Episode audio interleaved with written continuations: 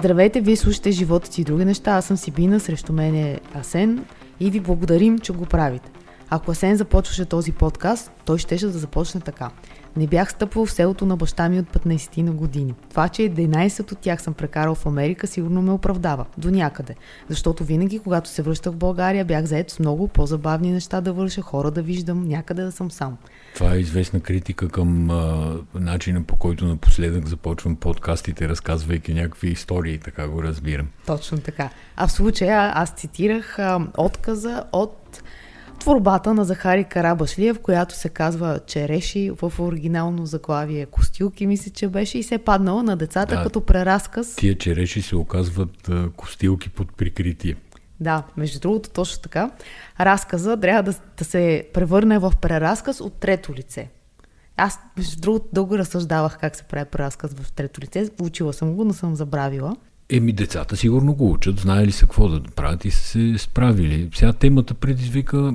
Тя, всяка година темата на матурите предизвиква огромни полемики и дискусии. Тази година предизвика май още повече, защото гледам как се въртеше брояча, когато пишехме статиите около, около тази история с разказа за Захари Карабашлиев, но не мога да разбера всъщност защо интересът е толкова голям? Защото Захари е съвременен автор, защото това не е Йовков, не е Ботев, не са българските класици, а един човек, който е жив, его там работи на 500 метра от нас, може Както да му беше се казал по някой, телефона, да отидем да си За първи път няма нужда да се питаме какво искал да каже автора, просто могат да го поканят в някоя телевизия, както и се случи. както и стана в BTV го поканиха и той каза какво е мислил. Така че много не мога да разбера. Сега дискусии дали е хубав разказа, дали не е хубав разказа, това е също далеч извън моята компетенция и далеч извън компетенцията на почти всички, които коментират. Нали? И Това е като, като е разказ, всеки би трябвало да има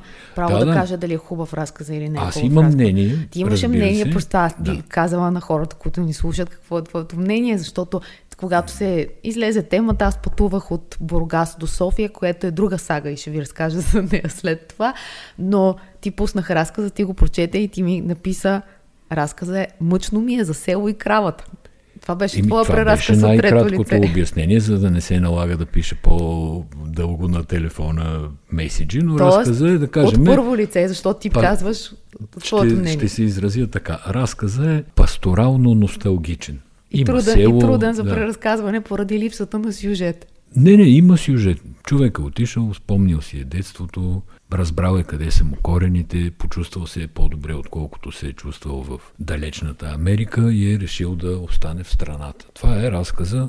Ще ти цитирам още една реплика от Фейсбук по повод на преразказа. Върнало се момчето от чужбина, за да продаде къщата на баща си, но се отказва, защото в двора имало страшни череши. Абе, хубаво, ама сега защо да се подиграваме на всичко? Човека е написал няколко книги, които се радват на огромен успех. За Захари Карабашлиев говоря. Наистина е съвременен човек, участва по някакъв начин в обществения живот тук и сега. И да го нападнем, да го критикуваме, не разбирам защо, честна дума. Ами първо не го нападаме, не го критикуваме, просто се забавляваме с разказа на седмокласниците и ние с теб можем да се забавляваме, защото детето ни е шести клас в момента, в който стане седми До и му се паднат мисля, тия, че и му се паднат тия череши, по-различни, да, няма да, ни е толкова забавно. това.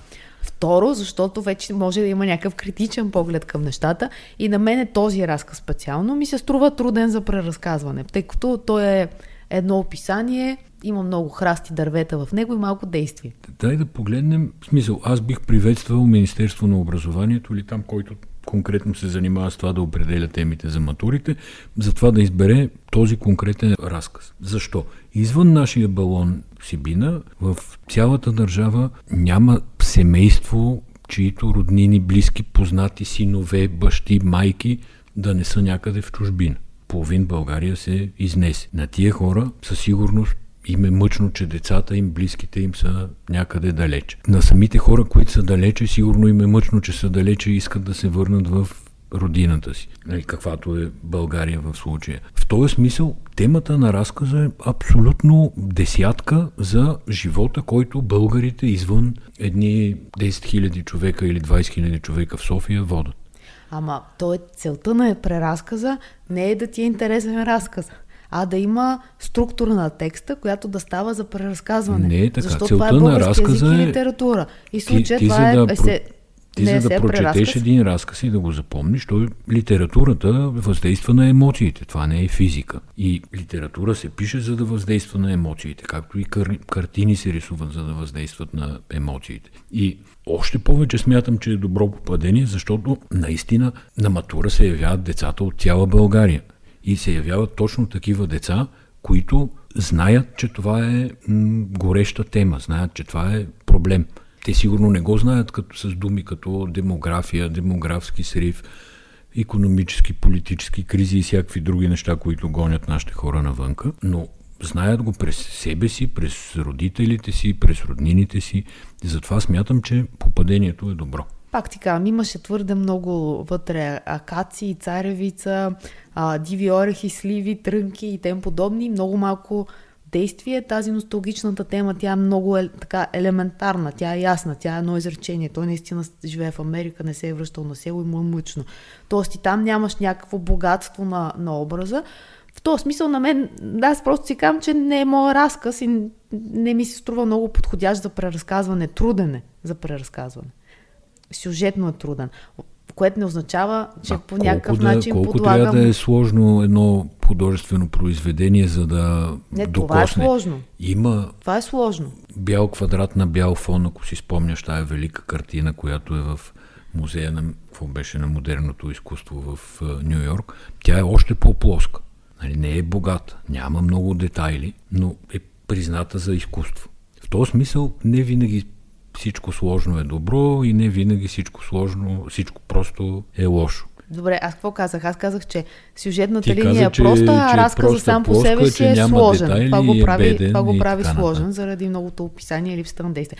Добре, тогава да се съгласим, че няма да се съгласим и да минаваме нататък към Виктория Секретс. Айде сега А- да видим тук дали ще се съгласим. Виктория Секрет е символ на края на миналия век, последните години, заедно с Playboy, Hustler, нали, в по-софт вариант, разбира се, но Виктория Секрет винаги са намирали най-красивите жени, манекенки по света, успявали са да ги ангажират за, свои календари, каузи, успявали са да показват белето нали, на телата на тези красиви жени по еротичен и невулгарен начин и просто е част от западната поп-култура от края на 20 век. Да, те дълго време са се развивали като магазина, в който и мъжете се чувстват добре. И винаги, когато чуя Виктория Секрет, се сещам за една сценка. Ние бяхме на някое летище, голямо международно, и по уредбата, аудио уредбата се чу Мистер Еди кой се, заповядайте в магазина на Виктория Секрет, за- защото сте забравили своята ID карта, при което цялото летище прихна да се смее, а нашето дете, което тогава беше на 7-8 години, повтаряше в продължение на две години след това тия думи на английски се развива и беше голям майтап. Та това е за мен и тогава, всъщност това, тая случка и това, което прочетох след това, наистина, че това е магазина на мъжете, всъщност, според мен са образа за Виктория Секрет. А сега Това е вероятно става... магазина за бельо, в който мъжете харчат най-много пари. Да, а сега новата концепция на, на марката е това да стане магазина, в който жените се чувстват добре и марката, с която жените се чувстват добре. Тоест, вие мъжете край вече не играете, няма да си забравяте ID картите там и това става място за себеизразяване на жените. Как се, как се случва всичко всъщност, трябва да кажем. Те кажи как се случва, па ще коментирам. И компанията залага на абсолютно нов подход. Те спряха със своите шоута преди две години, т.е. няма вече тези момичета, които знаем от преди. И сега има жени свързани с каузи. Ама Каузите чакай сега, са... тези, като казваме тези момичета, които бяха преди, това са Жизел Бюнхен, Бюнхен. Хайди Клум, това са легендарни момичета, легендарни Да. манекенки, Така които не Тайра успяха, Бенкс, Адриана да, Лима, не успяха да се урезилят, да олекнат. Нали? Винаги това поколение манекенки успяха да създадат и да запазят образ на някаква ценност. Не просто на ходещи Не, тела. те бяха естетика. Да, те бяха те естетика. бяха естетика. Да, Това но е. тази естетика имаше и своите негативни последствия. Сега, не всички можем да имаме кракади 10 и нищо не можем да направим. Затова сега времето върви към каузи. Всеки може да стане кауза, зад кауза и да я защитава и за ценности. Тоест красотата вече и женското осмисляне е през други стойности, не е само през дългите крака и хубавото тяло. Това ти казва Виктория Секрет, Секрет, които искат да продават на всички Или, жени. Аз не съм съгласен, че трябва да зарежем естетиката, за да може всички жени. Какво ти кажа? Може и да съм малко рязък, но ако една жена е дебела, тя е обективно дебела. И няма нужда. Но тя също има нужда от бельо, от хубаво бельо. И Да, това, че за тебе тя нужда, е дебела, не означава. Няма нужда от нея да крием, че съществуват жени, други, които не са дебели, имат по-дълги крака, обезкосмили са се, нямат мустаци. Искам да кажа, естетиката е естетика. Тя няма нужда рекламата е естетика до голяма степен, разбира се, пак въздейства на емоциите, както говорихме и на разказа. И не виждам защо трябва да Защото- всеки да се разпознае в някаква стука, която по принцип е по-луксозна, премиум и така нататък. Това означава ли, че жени с наднормено тегло не могат да ползват луксозни и премиум стоки? Могат, ама не е естетично да показваш по телевизията, в рекламите и по страниците на списанията жени с наднормено тегло, които носят бельо. Съгласна ли си? Не, не Еми, съм, съ- не съм съгласна. Защо? Еми, защото серия Хареса ли, Уилямс... ти, хареса ли ти Наоми Осака като модел на бански костюми? Не ми хареса. Еми, това ти казвам, не е Но естетично. тя не е с наднормено тегло. Просто не ми харесва, не ми хареса кампанията. Не ми Тя е хареса. на ръба, тя е със сигурност с наднормено, Не. наднорм, наднормено тегло, но това е съвсем Не ми харесаха банските тема. костюми, ако трябва да. Да. съм честна на Номи Осак. Но а Серина Уилямс не ти ли харесва? В контекста на спорта, в контекста на това, с което се занимава, да. Добре, така или иначе, хората вече не мислят като тебе, а мислят като мене. И това е, целият свят го прави и смята го за демократично. Твоето мислене се смята Не е за... точно целият свят, не. Половината свят не смята така, но е малко или повече заглушен от мейнстрим медиите. Да, жените, тези, които са били налагани като модели, те не ходят по улиците. Няма ги, не можеш да ги срещнеш. А, и, и те налагат модели, които са недостижими за 99% от останалите жени. Това води до потискане от тях, това води до болести след, мла- сред младите момичета, които искат да са слаби, да са а, като кожа и кости, като манекенките. Ти знаеш, това беше, това е много дълго Ти време знаеш плод на от- промяна. обаче от друга страна, че това е здравословно, освен че е естетично. Не е добре момичетата да са с свръхтегло. Да, но има болести и... като, анаре... като анорексия, като булимия, които са свързани с и психическо състояние. Тоест, тези а, модели и догми на обществото, задавани през рекламите, задавани през писанията, те водят до нестабилност от част от населението. Страда сега всеобщото смис- здраве. Добре, дай да си дойдем на думата. С огромна мисъл за тия нещастни млади момичета, които са, да не би да станат анорексички и булимички. Виктория Сикрет сменя целия отбор манекенки. Да. С жени с каузи. Има Така, Аманда това е, чакай се, това е жени с кауза, ефемизъм за какво? Ими имат Защото жена с красиви модел с жени с- наднормено тегло. Красиви жени също могат да имат каузи. Не е казано, че само грозните жени имат каузи. Не съм сигурна, че много се чуват на красивите жени каузите. Много при, привличат вниманието към другаде. Шугувам се. И какво искаш да кажеш? Сега довърши си мисля. Нищо, искам да очертаеш така наречения лайнап на новите манекенки на Виктория Секрет, за да мога Ми микротаргетиране да има. се посмея. Да, има. Капитана на Американския женски национален отбор по футбол Меган Рапино, която е LGBTQ активист, Валентина Сампайо, която е Която транссексуален модел, Така. а, Приянка Чопра, която е индийка, както Индийка, се разбира да, от името и състезателка има по фристайл ски спортове, британска журналистка, фотограф и плюс сайз модел, така че Тоест с наднормено тегло модел. да, това са, само че те не казват, че това ще бъдат манекенките, те казват, че това ще бъде VS Collective, т.е. това ще бъдат хора, които ще участват по някакъв начин в а, комуникирането на кампаниите. Тоест това ще бъде нещо като борт, като мозъчен тръст, като think tank, а не, че тези жени биха излезли да рекламират белето. Да. Още коментари мога да направя, ще се въздържа. Не прави де? Е, не, не. Ще се въздържа, мога конкретно ги коментирам. Между другото, момичето, понеже не ги познаваха повечето, смисъл нито едно момиче не познавах от тези, освен, че съм виждал Приянка Чопра някъде някога, но проверих другите как изглеждат, с какво са известни и момичето, което се занимава с фристайл е изключително красиво. Еми, Да. Няма лошо. И няма лошо, ма е само едно. А, искаш, това беше начин да кажеш, че... Добре, разбрах. Сега, за да, за да сме максимално обективни, според мен, ние трябва да кажем какво се случи с тази марка.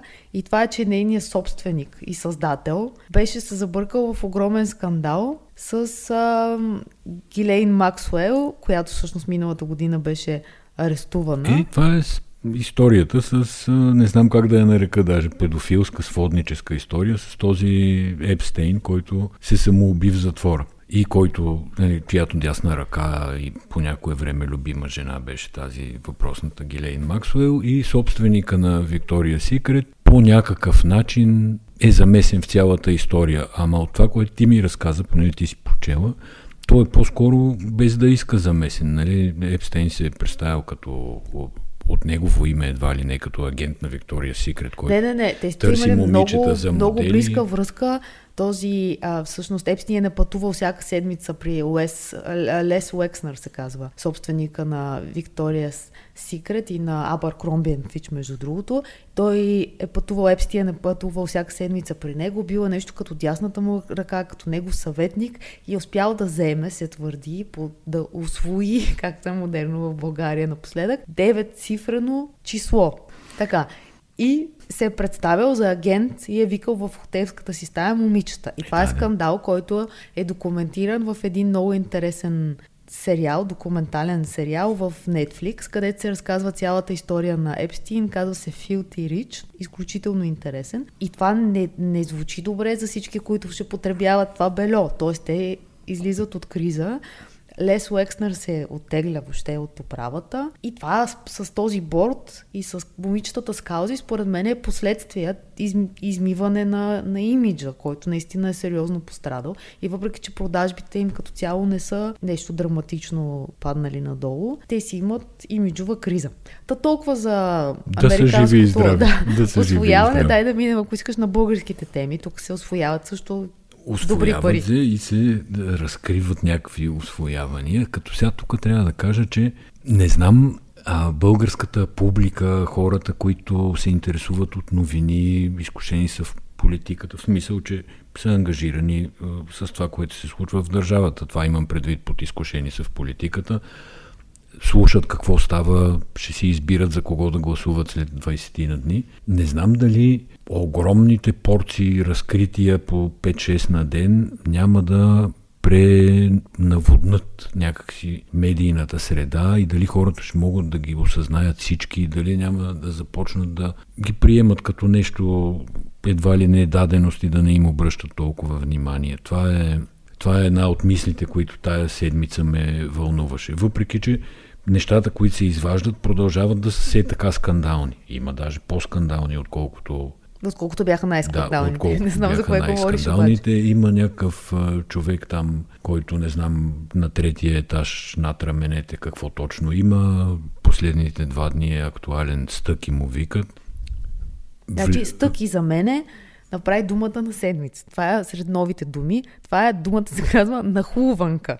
И защото... като какъв нахлува този човек? Значи той е кандидат-президент, който обаче по конституция не може да бъде кандидат-президент, така. защото няма 40 години. Това трябва да бъде не, Първо да кажем, уточнено. че зад него има медии, които му поддържат някакъв образ. А от днеска не зад него, а и с него има медии, защото тези, цялата банда от ПИК, заедно с Недялко Недялков, Ива Николова, те са били при нахлуването му в спортното министерство. Значи така. днеска стъки е Да, но нахлу... не само тая медия. Много медии го поддържаха последните месеци, изграждаха му някакъв образ, който образ е така ту на патриот с извинение, каквото и да означава това в неговия случай, ту такава налека заплаха. Тия умните и красивите нещо не слушат, може и да ги биеме. Такава такъв контекст виждам в образа, който му се изгражда. И сега поне спортното министерство извади там а, колко пари са му давани, реално безотчетно, защото срещу тия пари той е правил едни картинки, които са разпространявани неизвестно къде, няма абсолютно никакви отчетности за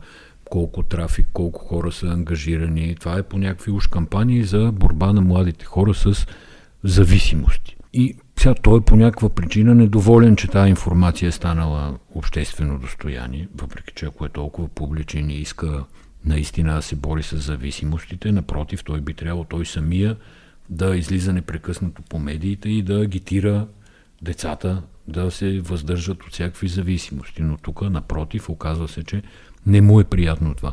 И вчера налетя в студиото на нова телевизия да се разправя с кого беше там, кой беше вчера в нова телевизия. Антон Кутев, говорителя така, на правителството. говорителя Антон Кутев, а днеска е нападнал спортния министр. Да, сега, и тук има два парадокса. Първият е, че Стъки освоява пари това са по някаква младежка програма, която това са български пари, трябва да се каже, не са пари европейски от фондове. Става дума за пари от хаз... Е, като са български, по-лесно ли се крадат? Какво искаш да кажеш?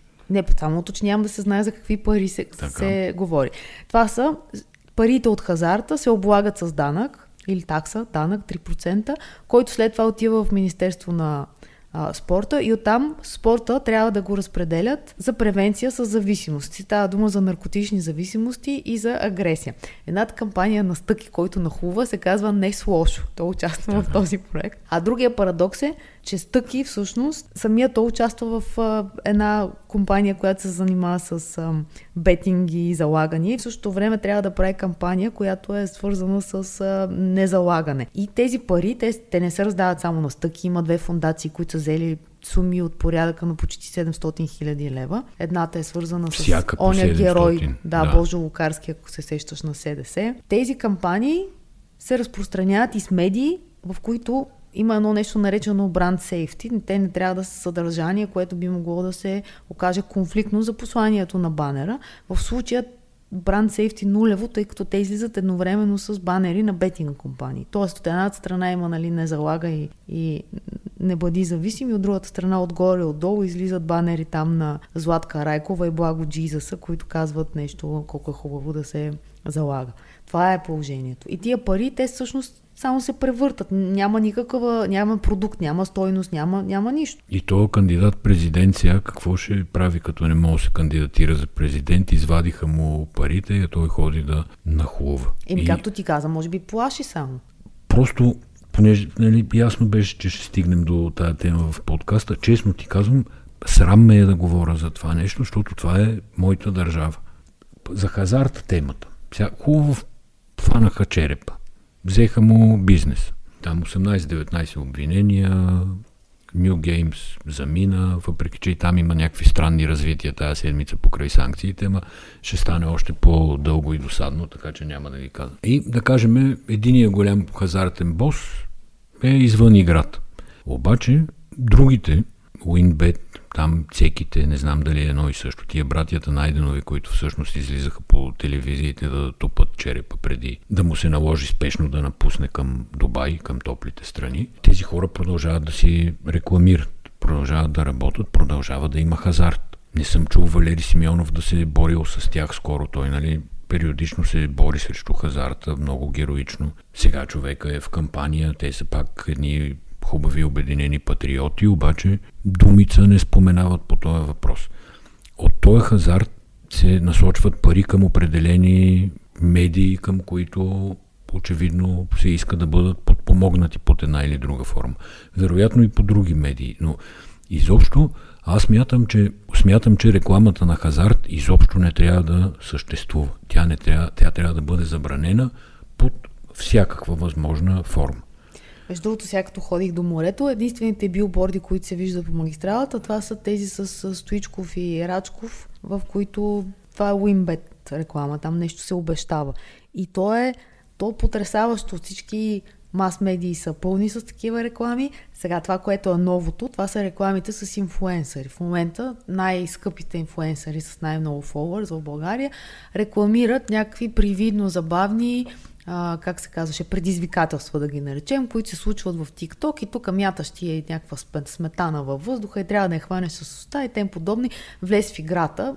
Обаче тази игра тя е опасна, тя трябва да е абсолютно ясно, че лица под 18 години не трябва да гледат тези реклами, защото най-малкото нямат собствени доходи. А в TikTok, според мен, около 97% са от лица под 18 години. Да, сега това, което гледах, се развива в Instagram. Не знам дали е в TikTok. Предизвикателствата, които правяха, чаленджите бяха от TikTok.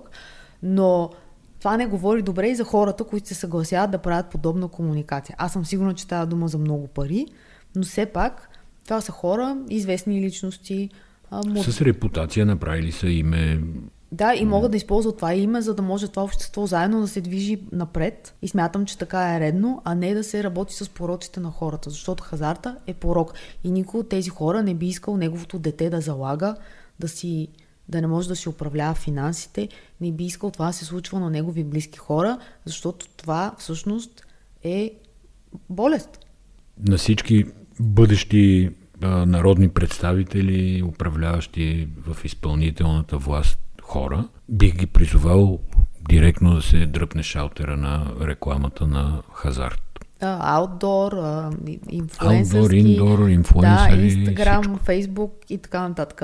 Аз Тука, бих забранил и хазарта. Аз бих забранил и хазарта. Но това е вече съвсем друга тема. Да кажем, това не, съм само аз. Не, има такива, има такива примери. Като Израел, например, които не правят само хазартен Израел. туризъм. Повечето държави хазарта, ако не е забранен, то поне е силно рестриктиран и ограничен. Да, аз никъде не съм виждала как, да, подобно навлизане в центъра на градовете, където на най-ключовите локации в един град, непосредствено до театър или Да, до друга на културна институция павета- можеш да на видиш жълтите павета да, има казино. ефтино казино. Ефтино, да, не е онова казино от Монте Карло с крупиетата с фракове, както и да е. Да не влизам пак в някакви носталгични, че ще стана като оня с черешите, там литературния герой. Да, има, имаш малко такъв около днеска. Сега аз не знам дали ти съобщя новината за един милиард и половина за ремонтни и строителни проекти, които са отпуснати авансово на около 50 фирми през посредничеството на държавна компания Автомагистрали. Мисля, че ние го говорихме това нещо. Обаче тази седмица вече беше официално обявено от регионалния министър и от министъра на економиката, от Виолета Комитова и от а, Кирил Петков. Така, от една страна Сега- го обявиха, от друга страна та- тази Комитова обяви, че ще се опита да си събере обратно парите от фирмите, което най-вероятно ще е кауза пердута, нещо като моята кауза с забраната на рекламата на хазарта. От трета страна тя излезе по една телевизия да каже, че са се разбрали с изпълнителния директор на, на автомагистрали, който се беше запънал, както всичките там с разузнавания, данс, манс, всички, които се заинатиха и пълния на правителствена болница, всички, които се заинатиха и не си, не си напускаха постовете, се е разбрала с него да се разделят мирно. Мгм. И не знам сега какво значи това на Мисъл, някой, без който е... без стъки да ходи, така ли? Да, явно ако не се разделят мирно, стъки ще мине и оттам, защото Повдигнах темата за магистралата, само за да ти кажа, че пътувах от София до Бургас нещо като 6 часа. Всъщност ти знаеш, защото през цялото време не вярваше къде съм, се намирам. Сега, не може да се пътува до Бургас, както се пътуваше едно време. Има участъци, в които се движи в една лента, има обиколни участъци, има участъци, в които има невероятни релефи за една магистрала. В смисъл, друсане и, и нещо като дупки, може би. Но но това е скандално. Сега е сезона, в който трябва да се ходи на море. Сега е сезона, в който трябва да се спасява туризма, брутния вътрешен продукт от туризъм и тем подобни. И това нещо е, това нещо е скандално. Не, не, не виждам въобще кой нормален човек ще си го причини. София, Бургас за 5 часа, 6 часа там с спиране и с почивки, защото ти толкова се уморяваш да обикаляш и да караш в една лента, че накрая трябва да спреш да си починеш някъде, нали така? И това е сага като от едно време. Както едно време се тръгваше на море, ехе, посред нощ едва ли не стигнеш сутринта. ти си от Варна, откъде знаеш как. Еми, чакахме, Как се е чакахме ти от София да дойдат. Да, ставахме 4-5 часа с жеговата с баща ми. Да. Да, та, та това е. Аз гледах малко шоуто на Слави в Пловдив. То беше като шоуто на Слави. Тоест това, което преди гледахме, когато Слави Трифонов правеше по телевизията кастинг за политици, се излъчваше. Това беше нещо подобно. Една зала в Пловдив. Все пак новинарски да кажем, че това беше среща на Слави с студенти. Да. С тежка охрана, фейс контрол, контрол на това да показват актуални студентски книжки. Такава беше, такъв беше Бих казала, сетъпа че на е леко шоу. е автогол, защото Слави е пристигнал с, както си ходи според мен, с Три джипове, джипа, с охрани. 9 души охрана. Да, и естествено това веднага е влязло в, в всички новини и, и справа, защото какво значи сега 3, 3 джипа и 9 души охрана. Контрола към в залата също е бил много, влизането в залата е било много рестриктивно. Тя изглеждаше почти празна. По тая 50-60 причина. човека са били от това, което аз четох насам нататък. Да, И вече като политическо поведение, то нямаше политическо поведение. Това беше шоуто от телевизора, наистина абсолютно по същия начин. С леките флиртове с красивите студентки, референция към красивите българки, да кажем. С а, такива шеги и закачки между Слави и неговите хора, Слави с студентите, но не беше политически сериозен разговор. То беше така едно, о, леле, мале, о, наистина ли е така, сега ще правим в тази държава, ето, вижте колко сериозен проблем. Това са избирателите на Слави, т.е. като ход той да говори на тези хора, според мен е правилно. Това са хора, които му знаят песните, може би носталгично, там като с черешите е историята, защото част от тях казаха, едно момиче се появи и учи в Амстердам, друг учи от 3 години в Франкфурт, т.е. имаше такива Чакай да завърнали кажа, се. Мен какво ме ошашави? Един казва, че е хванал последния самолет, каквото и да значи това, от Холандия, да се върне тук, за да пита Слави защо е заложил на Европейски съюз и на, на лошата Америка, когато българския народ толкова обича Русия. Това е студент от Нидерландия, не е от Москва. Сега, нали си нямат големи очаквания от разговор с студенти, по принцип. Това с, с... Вече не, вече не. Да, като цяло никога просто то звучи много помпозно и звучи много хубаво, още повече ако студентите са от чужбина, но като резултат и дебат не може да имаме големи очаквания. Тези хора, те нямат житейски опит, нямат в известен смисъл дори и реални проблеми, защото още не плащат данъци, не трябва да записват децата си в детска градина и тем подобни. Та така. Ами аз ти предлагам да спрем с политиката и да си поговорим малко за пътуване. Е, много дълго говорим за пътуване. Вече от един месец разпитваме разни хора в, как да кажа, в специално издание на нашия подкаст. И почва да ми става скучна темата за Ние пътуване. Ние си говорим за пътуване в България, сега трябва да говорим за пътуване в чужбина. Защо казвам трябва да говорим? Защото ще ви разкажем за едно интересно приложение, което може да се ползва от хора, които искат да си поръчат нещо от чужбина. И от другата страна са тези, които пътуват в чужбина. Приложението се казва Glocal Zone и представлява ап, който свързва хора, които търсят някаква стока. Тази стока Тоест, аз бъде... пътувам примерно за Франкфурт, на тебе ти трябва лекарство нещо, от Франкфурт. Лекарство, да или кажем, ми трябва някакъв може. парфюм от Франкфурт, така. или ми трябва някаква лимитирана фешн колекция, която не мога да купя онлайн. И през това приложение ние се свързваме с тебе, правим сделка, договаряме се за цена, колко ще струва това нещо, услугата самата, освен така. стоката. И ти финансираш, ако ти си във Франкфурт, ти финансираш тази покупка. След това, моите пари, аз обаче ги превеждам в една сметка, която е на принципа на скрол сметката, посредническа сметка. И след това, когато ти ми предадеш стоката, моите пари отиват в тебе. Тоест, тук е това, което. Тоест, то е малко на принципа на PayPal, където точно така. Нали, ти можеш да задържиш парите, докато не си получиш стоката и не кажеш, че си доволен и, и си окей. Okay. Да, така... обаче ако пътуваш в Франкфурт, мисля, че няма да си ми толкова интересен. Но виж, ако пътуваш в Америка, тогава ще ми бъдеш много интересен, защото има много електроники, главни стоки, които са на много по-низки цени, отколкото в Европа. Абе има. Смисъл в Япония е интересно, нали, могат да се пазаруват неща, които па изобщо ги няма в Европа. Нали, локални култури, локални продукции. Това е ясно, че че винаги може да се намери нещо, което да ти е интересно. Аз бих казал, Азия даже в някакъв смисъл е по-ценна, защото ти ако си поръчаш нещо онлайн от Азия, то идва много бавно. Не знам, пътува там месеци, години. А, и така от Америка е малко по проста работата, но си права за цените. Да, че... Не, и отделно от Америка вече ти, ако го поръчаш, имаш мита, трябва да ходиш първо да си вадиш оня дългия номер от митницата.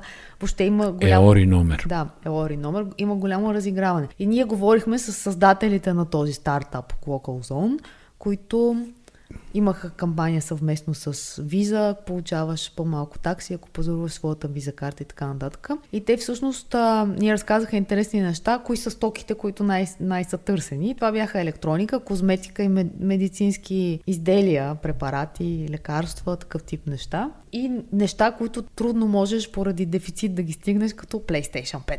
Да, която се оказва винаги световен дефицит. Това много ти благодаря че бяхме заедно. Приложението е интересно, между другото, Zone. Аз съм си го дръпнал тук и горе-долу. Ма тръгваш ли на някакъв? Не, не, не тръгвам, ама наблюдавам. Да, добре.